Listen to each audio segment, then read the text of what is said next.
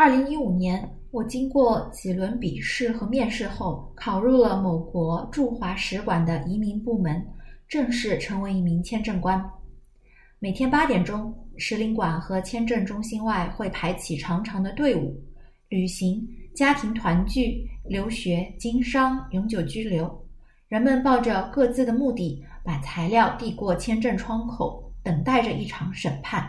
五年间，我近距离接触了数万件申请案，申请材料里是形形色色的秘密与欲望、谎言与真相，一纸签证背后隐藏着中国人真实而隐秘的角落。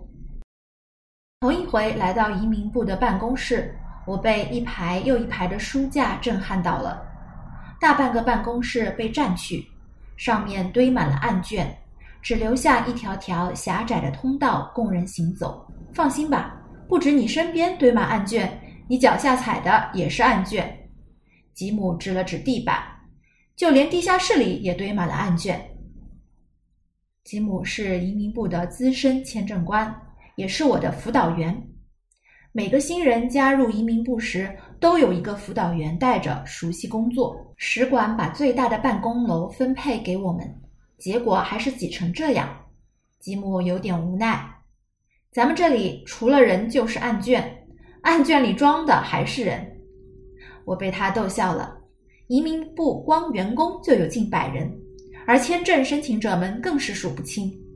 他们的信息被封印在案卷里：家庭信息表、工作与教育信息、婚姻与旅行史信息表、身份证、银行账单、户口本、工作证明。甚至有人将房产证、出生证、结婚证、全家福照片也一并递交，以此来证明自己的真实情况。作为签证官，我的工作就是审查他们的情况，确定他们是否符合签证类型对应的条件。上班第一天，我就发现事情不简单。有个案子是这样的：一位五十多岁的中年男人申请旅游签。称自己月入五万，家庭美满，太太五十多岁，有两个已成年的孩子。可我看了材料，发现有的信息明显前后矛盾。申请人的全家福里没有孩子，只有他和太太两个人。太太看起来很年轻，不像五十多岁。银行账单上显示，他的工资和月入五万有很大差距。于是我向吉姆反映。这份申请很奇怪，吉姆不以为然。这太正常了，你接的每个案子都会很奇怪，遍地是骗局，从来没有真相，只有表演给你看的真相。咱们的工作实质就是打假。原来是我少见多怪了，真正的骗局还在后面。入职前，我听说福建人很难获得外国签证，网上也有说法称。福建的某些地方有移民海外的传统，一个人出国后会带走一家，继而一个村、一个镇、一个县的人，形成连锁反应。类似的情况还发生在广东、广西等省份。这是个已成规模的移民诈骗产业链，也是存在已久的灰色地带。这点移民局当然也注意到了，还列出了一份重点打假地区黑名单。每当申请者来自这些地区，同事就会提醒我把案子挑出来，重点查证。此外，还有一批造假者，通过移民诈骗中介伪造资料，企图蒙混过关。有一次，我接到一个某南方省份的案子，申请人是女性。打开案卷，最先引起我注意的是她的年龄和职业，她五十九岁了。职业是深圳某科技公司销售总监，我觉得蹊跷，于是继续翻阅了他的资料。在教育与职业经历信息表中，他自称是我国1977年恢复高考后的第一批大学生，在户籍所在村一家饭馆当过洗碗工，后来出任过省会某互联网企业的高管。按照正常的职业发展逻辑，从洗碗工一跃成为互联网企业高管。显然不合常理。如果不是经历了重大变故，第一批大学高材生在村里的饭馆洗碗二十多年，可能性微乎其微。最抓人眼球的还是他提供的全家福，照片是他的老伴、儿子、儿媳以及孙子的合影，一家人坐在一栋水泥平房前，身上都穿着劣质棉袄，脸蛋冻得通红。我猜大概是拍摄时是冬天的原因。申请人和老伴坐在最中央，眼神呆滞，目视前方。后面的儿孙们脸上挂着疲惫和不悦。总之，照片中这个看起来忧心忡忡的农村家庭，和受过高等教育的科技公司高管形象相去甚远。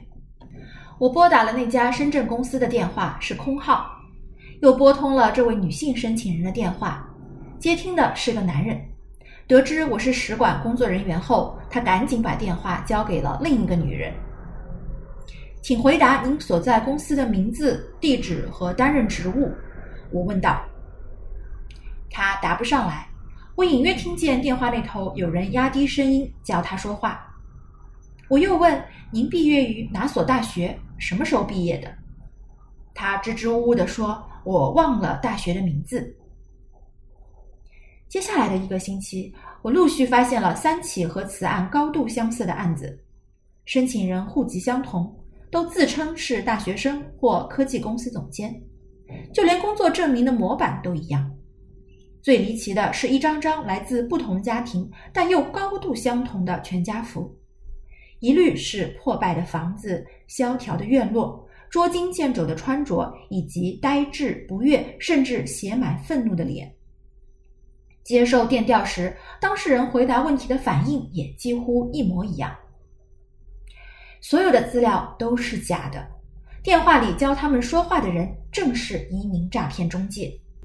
弄清真相后，我仍百思不得其解：为什么诈骗中介都喜欢让申请者拍一张全家福？是希望用这样的方式证明他们家庭美满、人丁兴旺，在中国有亲戚、有牵挂，不会黑在国外吗？但所谓越是缺什么，越想证明什么，这恰恰暴露了他们的经济状态。只是当事人往往意识不到，自以为完美的证据在签证官眼中意味着什么。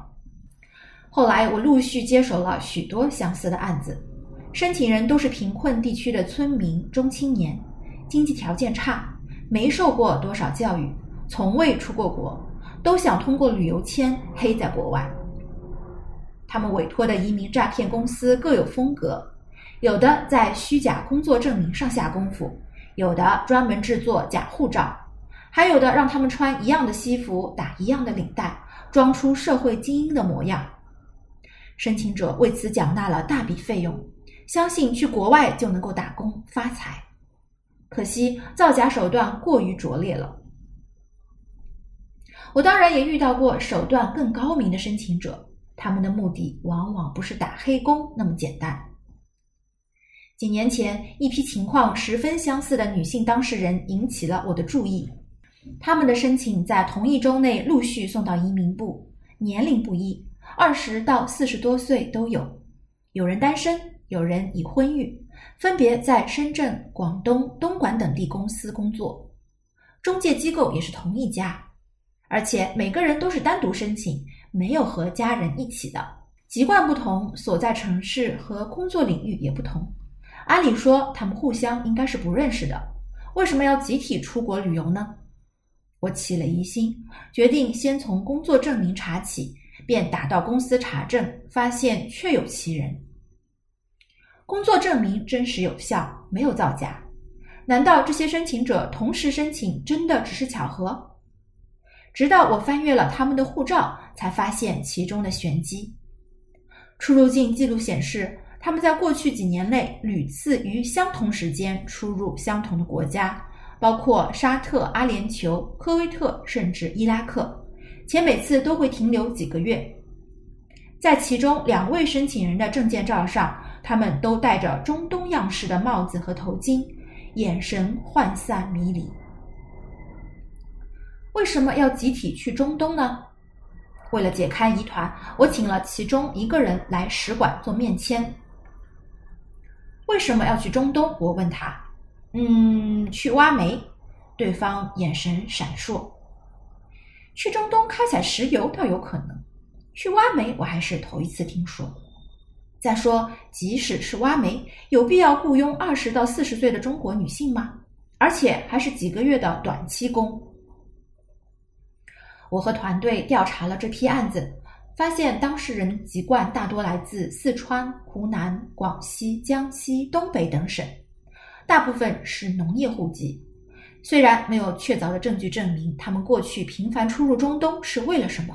但说去中东挖煤，显然对中东的经济结构和产业并不了解，不可能是产业劳动者。